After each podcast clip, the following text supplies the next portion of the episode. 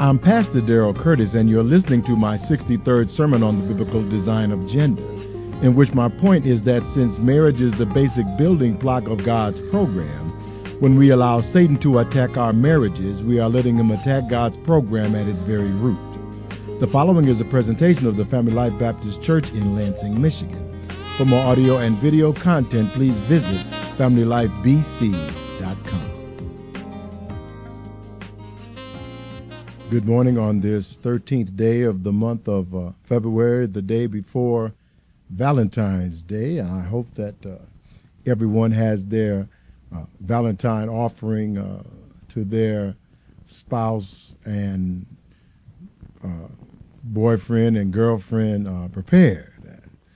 If not, you have a few more hours that you can work on that. And we're praying that everybody at the conclusion of the day will feel uh, blessed by that which they have received. And uh, in keeping with Valentine's Day, we're on our 63rd part in our sermon series on the biblical design of gender. And our text for this morning is the first verse in the seventh chapter of the book of the Song of Solomon.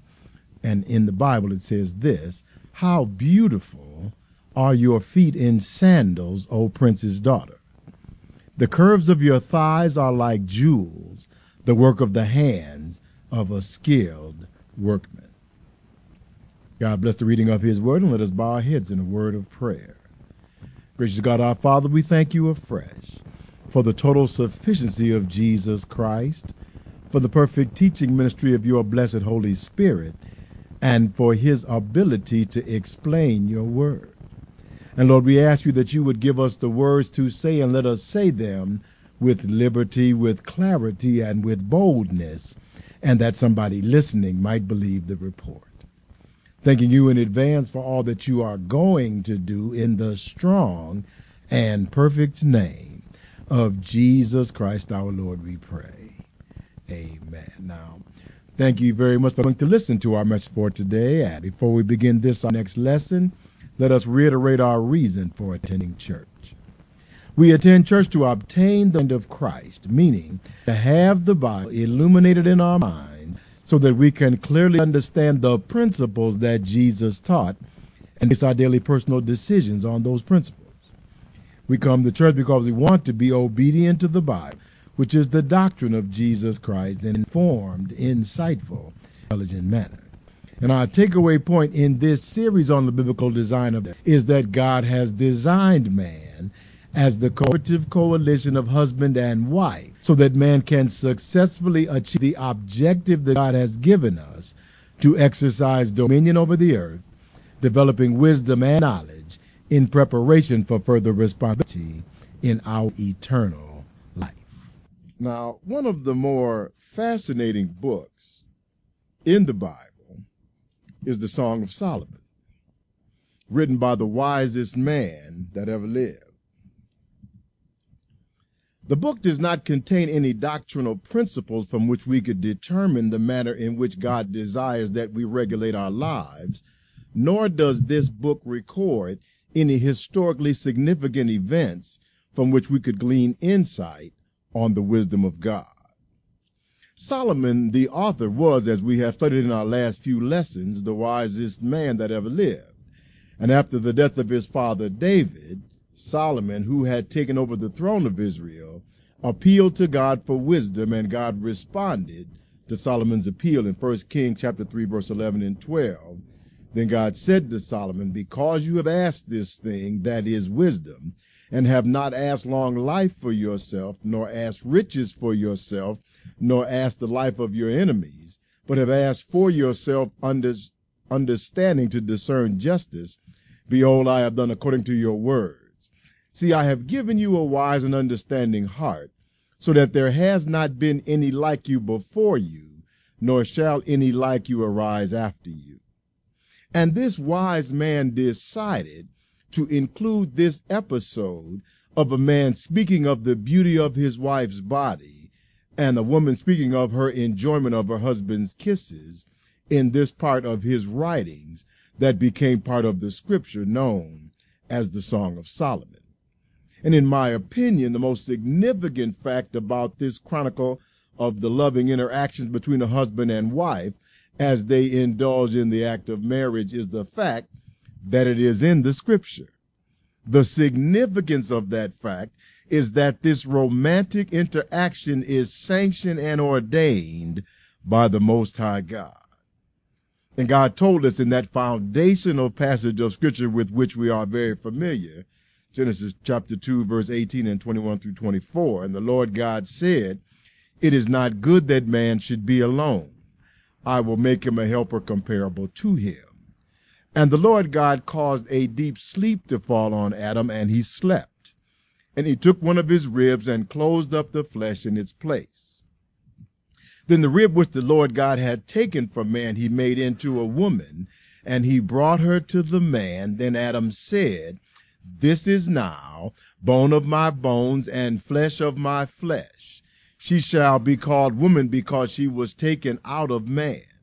Therefore, a man shall leave his father and mother and be joined to his wife, and they shall become one flesh. And marriage is the primary interaction of mankind, the primary building block of society, and the laboratory of love. Marriage is the one relationship in the world that requires us to declare our love before entering into it. Now, marriage is the first biblical relationship. The woman was the second person created in the history of the world, and she was created by God specifically for the man. The woman was created by God specifically to cure the man's problem of aloneness, to be the man's companion, to fit with the man like a hand in a glove. And as Genesis 2.24 tells us, Therefore, uh, a man shall leave his father and mother and be joined to his wife, and they shall become one flesh. And this passage of scripture makes it clear to us that the parent child relationship is designed to be temporary. Children are intended to leave their parents when they reach chronological maturity. But the relationship between husband and wife is not designed to be temporary. Husband and wife are intended to be one for the remainder of their lives. Jesus tells us in Matthew chapter 19 verse 6, so then they are no longer two but one flesh. Therefore, what God has joined together, let not man separate.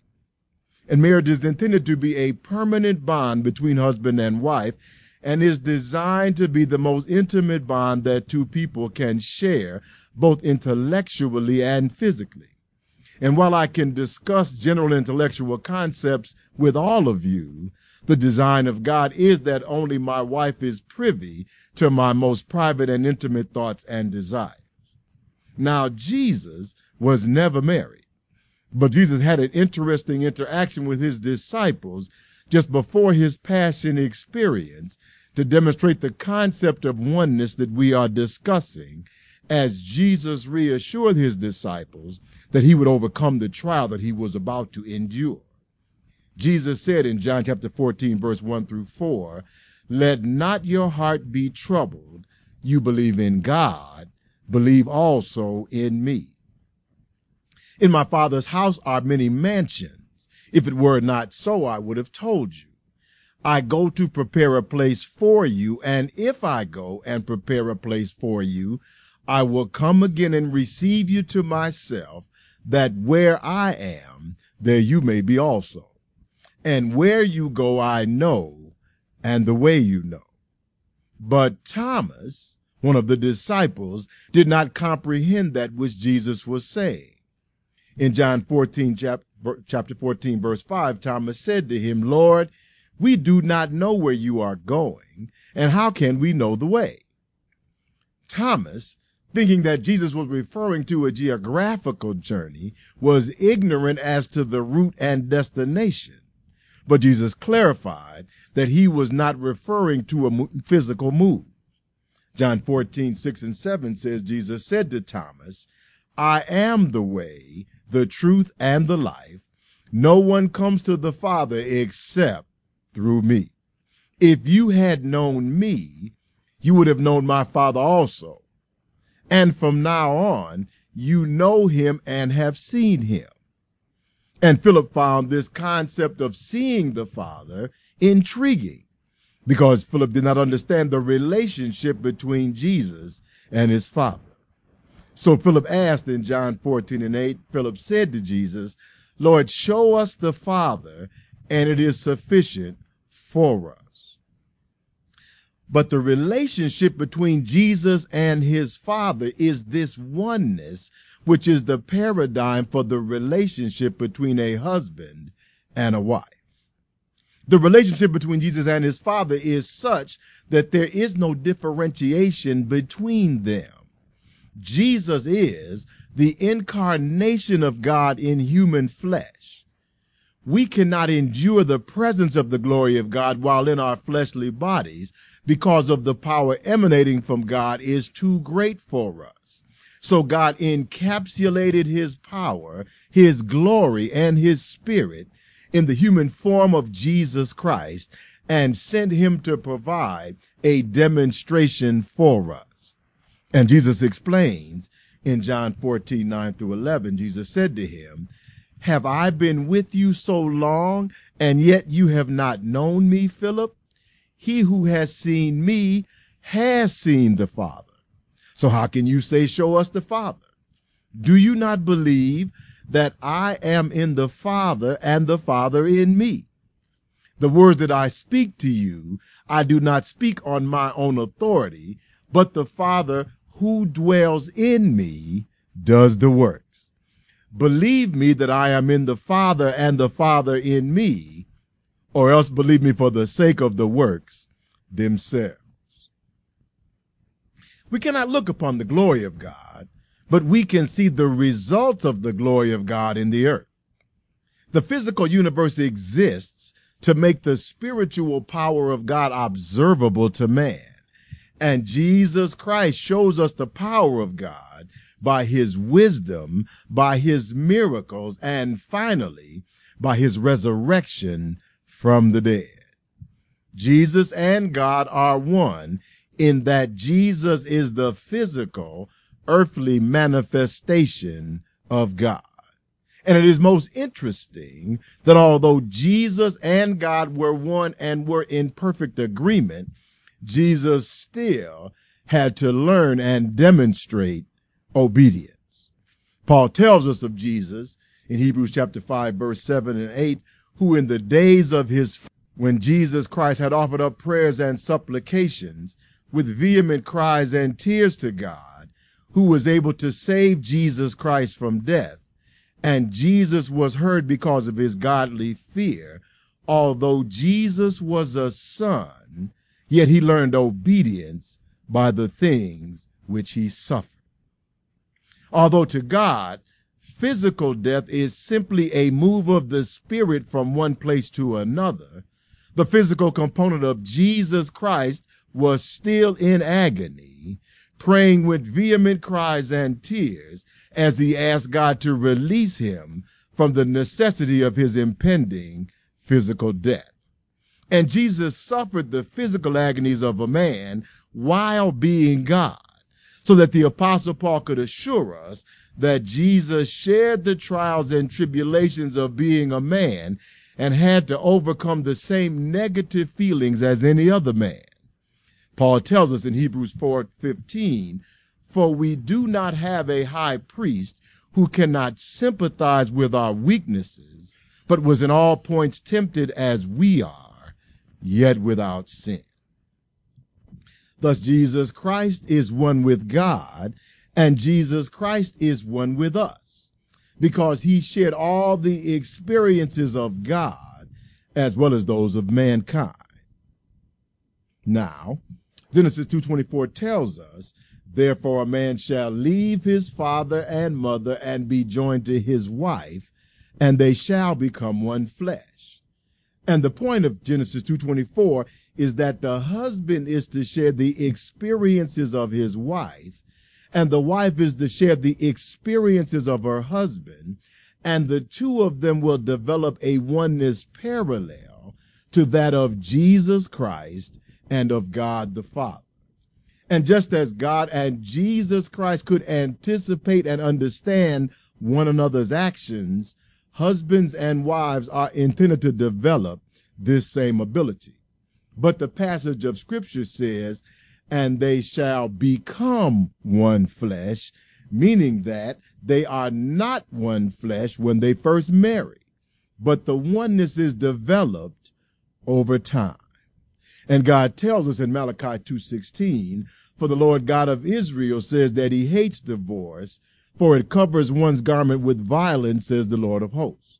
Therefore take heed to your spirit that you do not deal treacherously.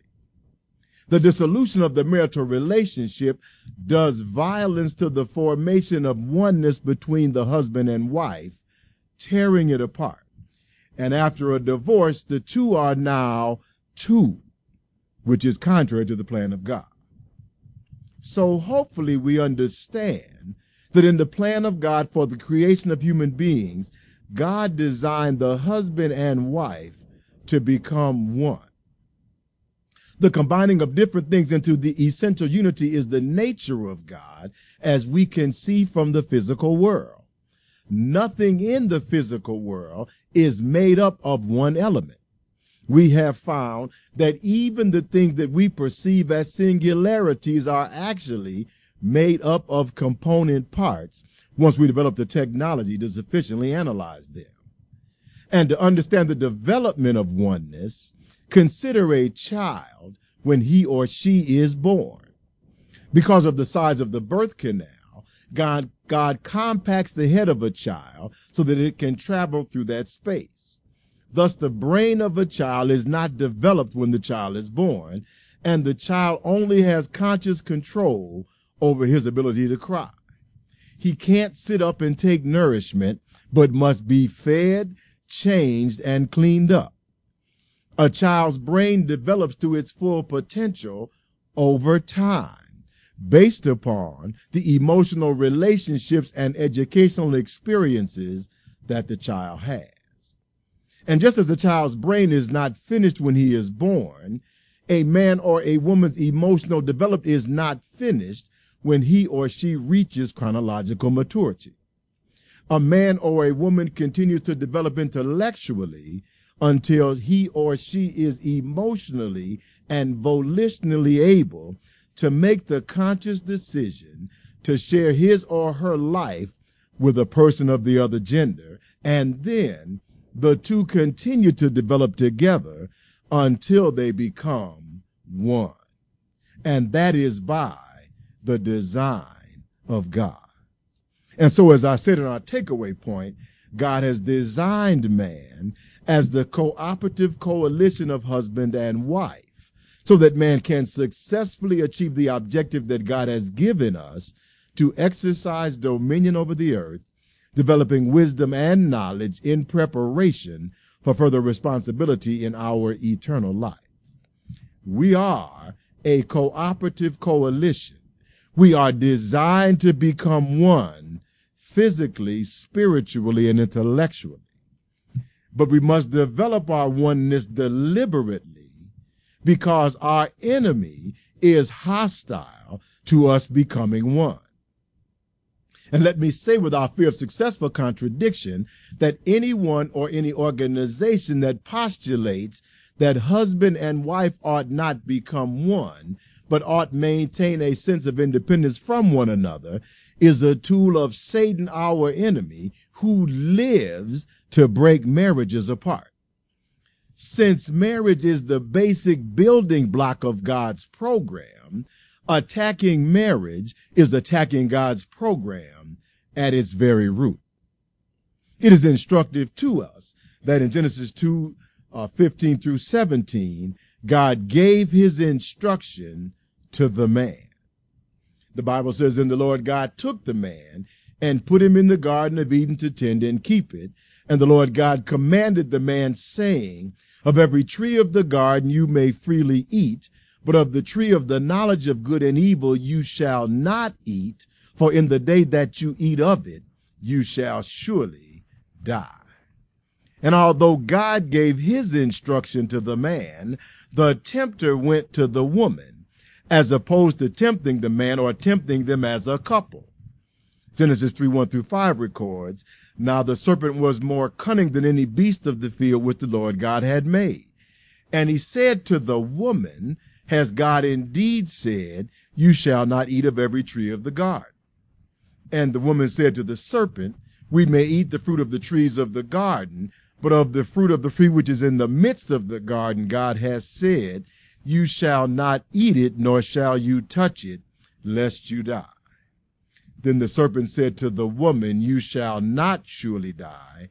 For God knows that in the days that you eat of it, your eyes will be opened, and you will be like God, knowing good and evil. And the tempter did not just plan to entice the couple to disobey God. Had that been the tempter's point, the tempter would have tempted the man. It was just as likely that the man would have succumbed to the tempter's argument as the woman did. After all, they both had the same instruction from God.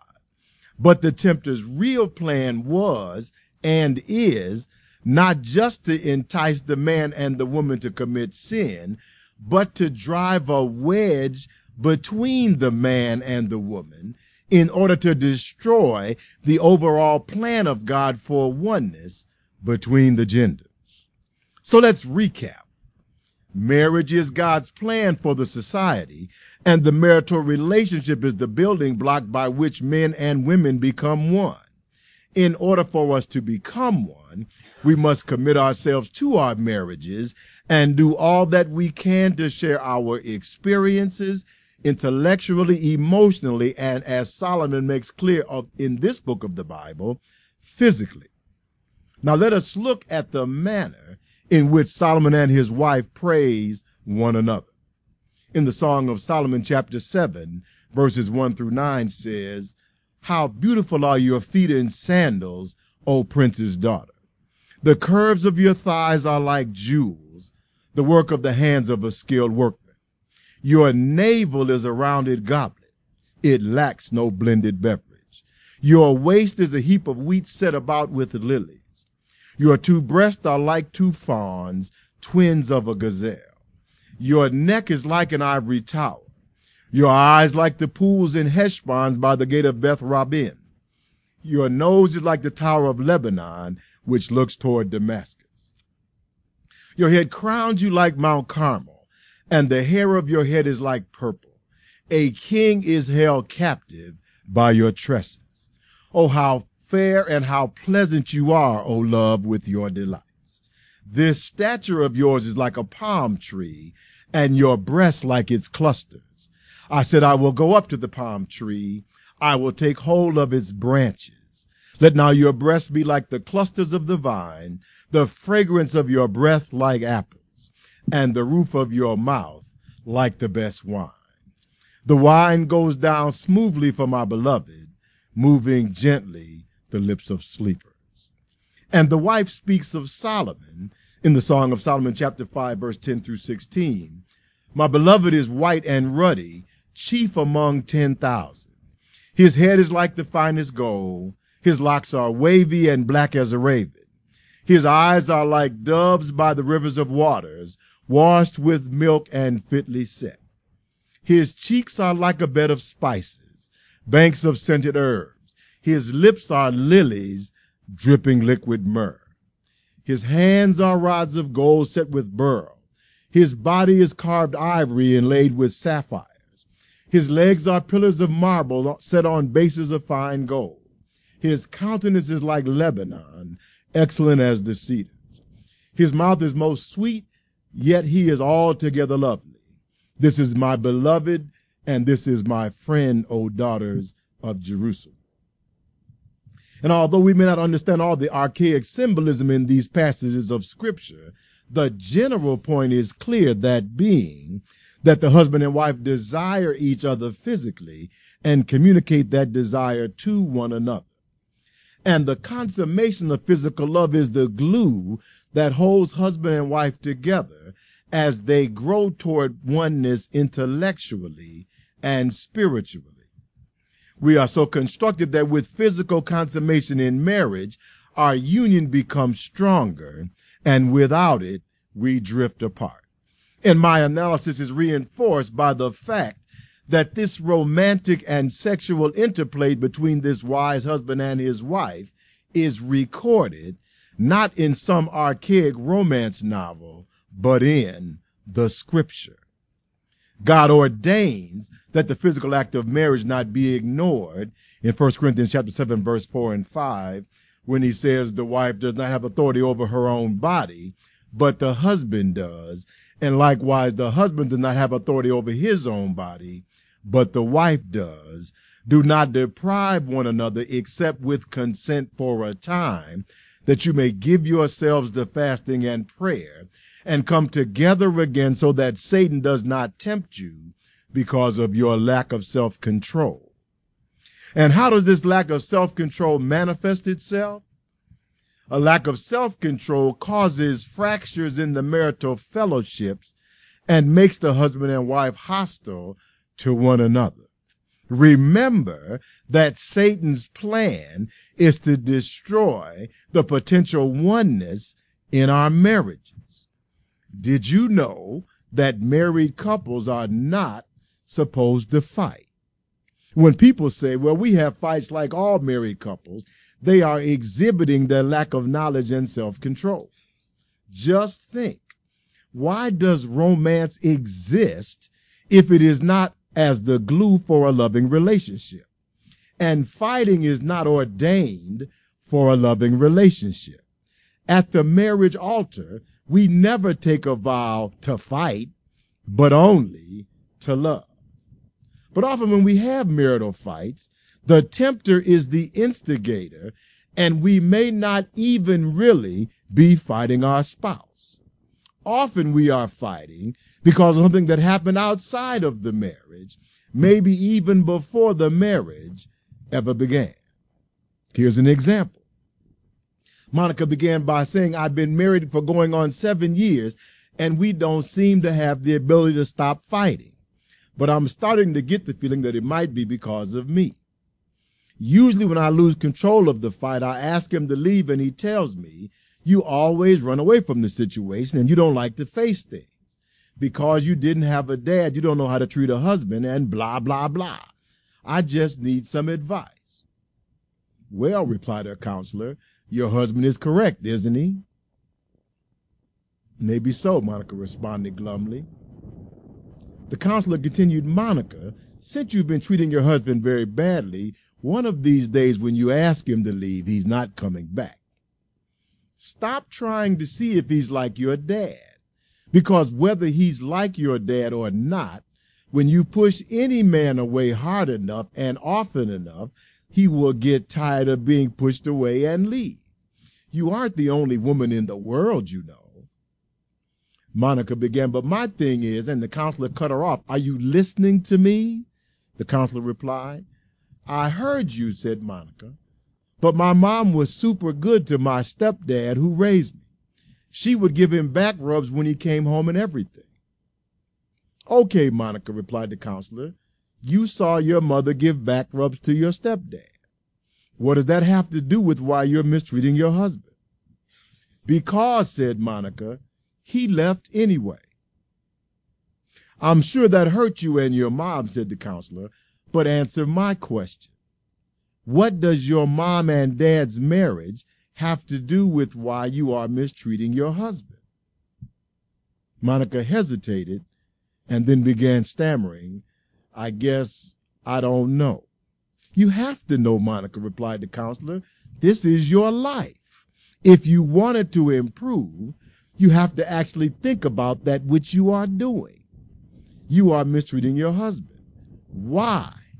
How do you think that your life will be better if you're alone? Monica replied, I don't think my life will be better if he leaves. It won't. But Monica, probed the counselor, you're intentionally pushing your husband away.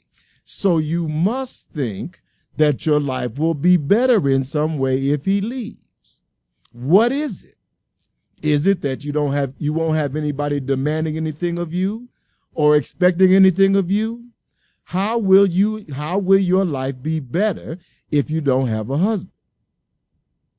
Monica hesitated again and then she sighed. I won't be so scared, she said. Scared of what? said the counselor. Scared of him leaving me, responded Monica. The counselor nodded. Monica, that's very insightful.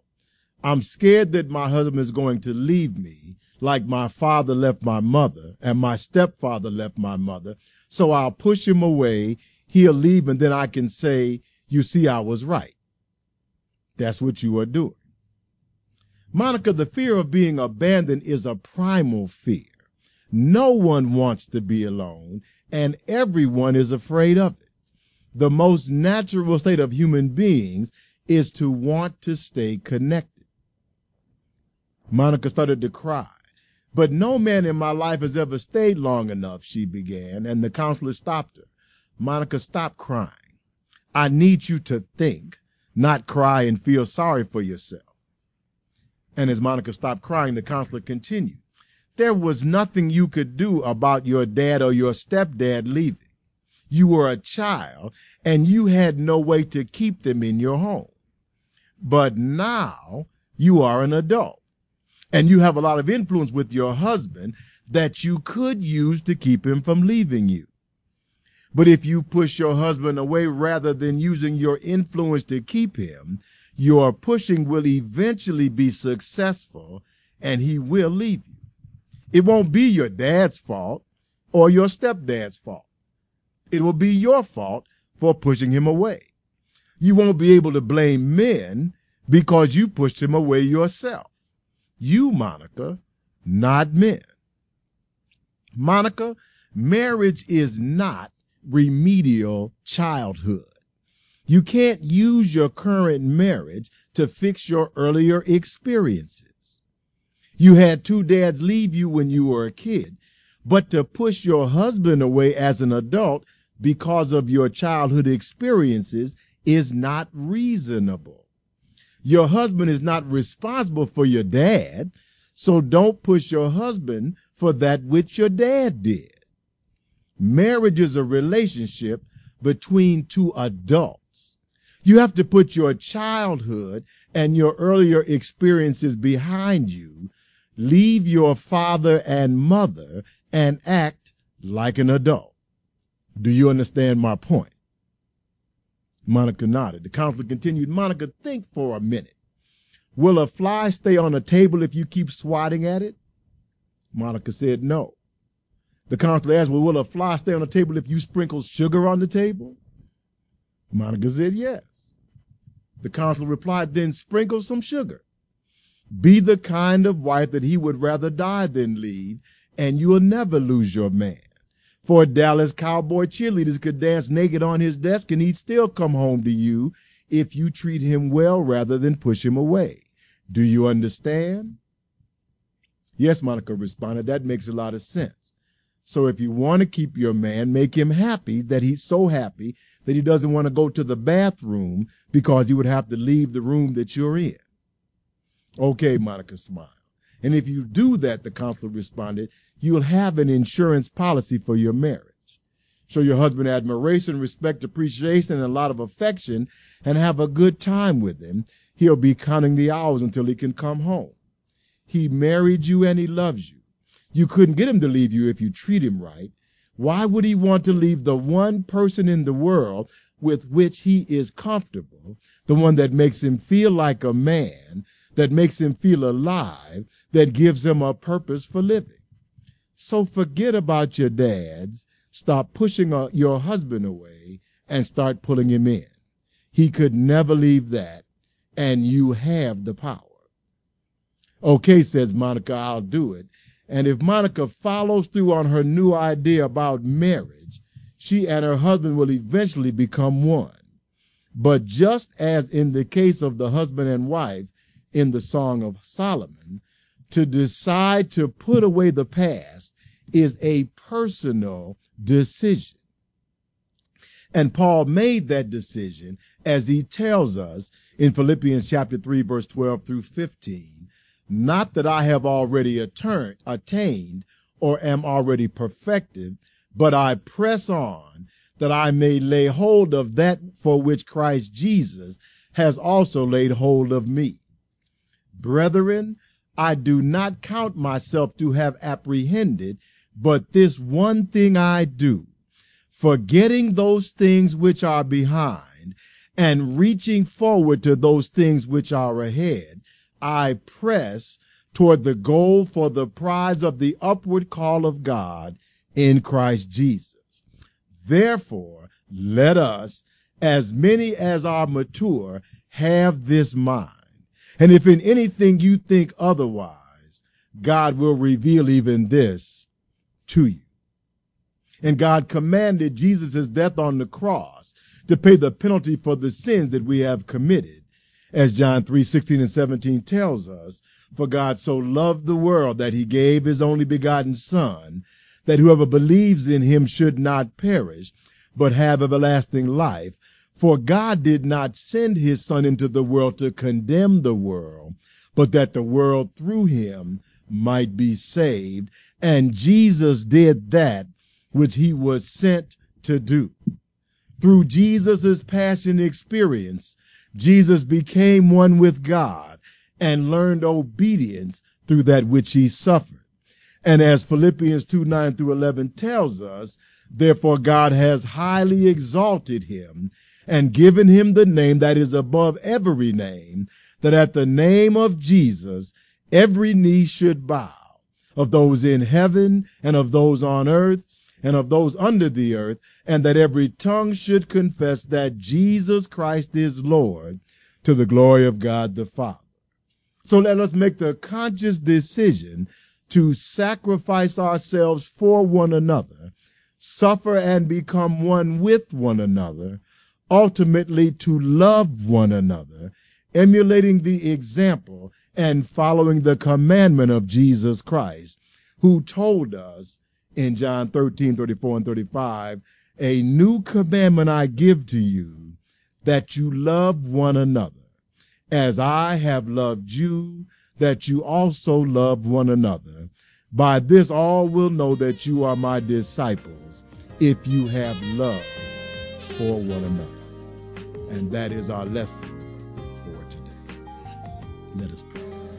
Gracious God, our Father, we thank you for this lesson this morning and for installing this episode in your scripture. And we ask you, Lord, that you would help us to recognize the ramifications of that which we are doing. Help us, Lord, to forget those things which are behind and look forward to those things which are ahead as we press toward the mark of the high calling of God in Christ Jesus. Give us the mind, Lord, that we might be able to follow that which you have told us to do in your word. Let us not look back over those things which we have done incorrectly, but let us look forward and resolve to do correctly as we go forward from this point. And we ask, Lord, that you would give us the power of your Holy Spirit to safeguard our minds and keep us from that which would tempt us to stray away from your word.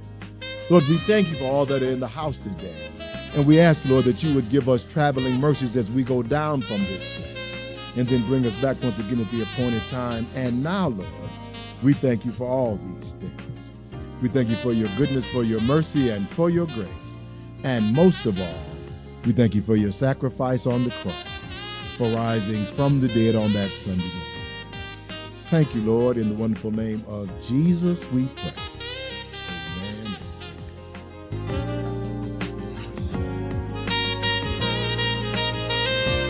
Thank you for listening. We hope you were blessed by this presentation. For more audio and video content, please visit FamilyLifeBC.com.